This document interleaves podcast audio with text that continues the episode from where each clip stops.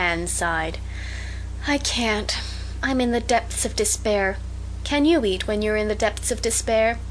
"I have never been in the depths of despair, so I can't say," responded Marilla. "Weren't you?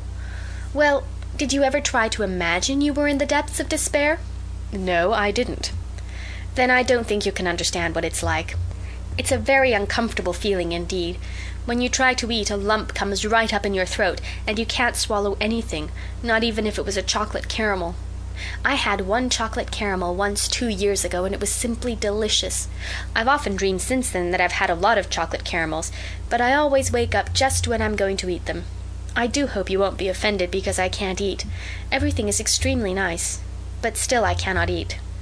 "I guess she's tired," said Matthew, who hadn't spoken since his return from the barn. "Best put her to bed, Marilla." Marilla had been wondering where Anne should be put to bed. She had prepared a couch in the kitchen chamber for the desired and expected boy, but although it was neat and clean, it did not seem quite the thing to put a girl there somehow.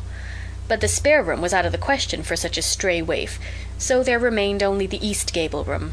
Marilla lighted a candle and told Anne to follow her, which Anne spiritlessly did, taking her hat and carpet bag from the hall table as she passed. The hall was fearsomely clean. The little gable chamber in which she presently found herself seemed still cleaner. Marilla set the candle on a three-legged, three-cornered table and turned down the bedclothes. "I suppose you have a nightgown?" she questioned. Anne nodded. Yes, I have two. The matron of the asylum made them for me. They're fearfully skimpy. There's never enough to go around in an asylum, so things are always skimpy at least in a poor asylum like ours. I hate skimpy nightdresses, but one can dream just as well in them as in lovely trailing ones with frills around the neck. That's one consolation. Well, undress as quick as you can and go to bed. I'll come back in a few minutes for the candle. I daren't trust you to put it out yourself. You'd likely set the place on fire. When Marilla had gone, Anne looked around her wistfully. The whitewashed walls were so painfully bare and staring that she thought they must ache over their own bareness.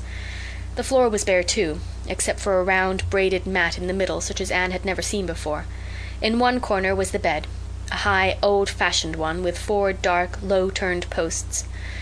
In the other corner was the aforesaid three corner table adorned with a fat, red velvet pincushion hard enough to turn the point of the most adventurous pin. Above it hung a little six by eight mirror. Midway between table and bed was the window, with an icy white muslin frill over it, and opposite it was the washstand. The whole apartment was of a rigidity not to be described in words, but which sent a shiver to the very marrow of Anne's bones. With a sob she hastily discarded her garments, put on the skimpy nightgown, and sprang into bed, where she burrowed face downward into the pillow, and pulled the clothes over her head. When Marilla came up for the light, various skimpy articles of raiment scattered most untidily over the floor, and a certain tempestuous appearance of the bed, were the only indications of any presence save her own.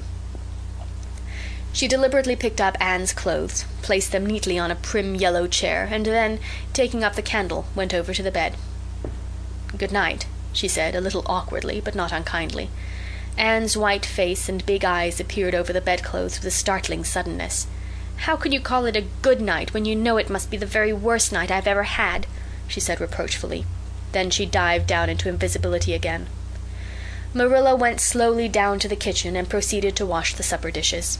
Matthew was smoking, a sure sign of perturbation of mind. He seldom smoked, for Marilla set her face against it as a filthy habit, but at certain times and seasons he felt driven to it, and then Marilla winked at the practice, realizing that a mere man must have some vent for his emotions.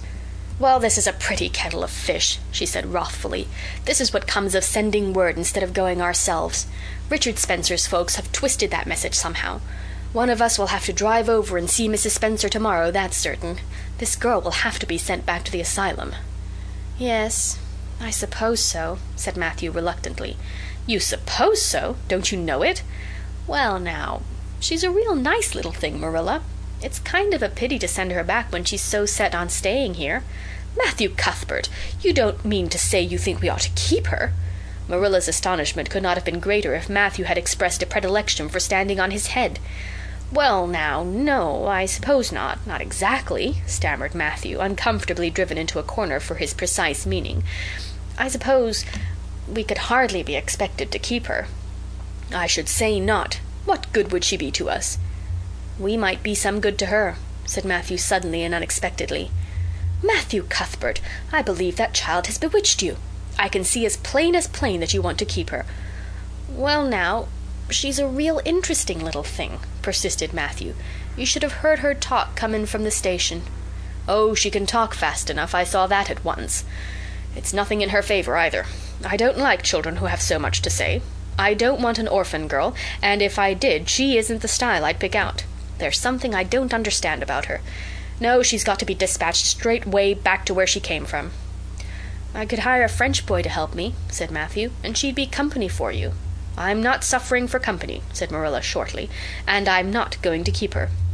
Well, now, it's just as you say, of course, Marilla, said Matthew, rising and putting his pipe away. I'm going to bed. To bed went Matthew, and to bed, when she had put her dishes away, went Marilla, frowning most resolutely. And upstairs in the east gable, a lonely, heart hungry, friendless child cried herself to sleep.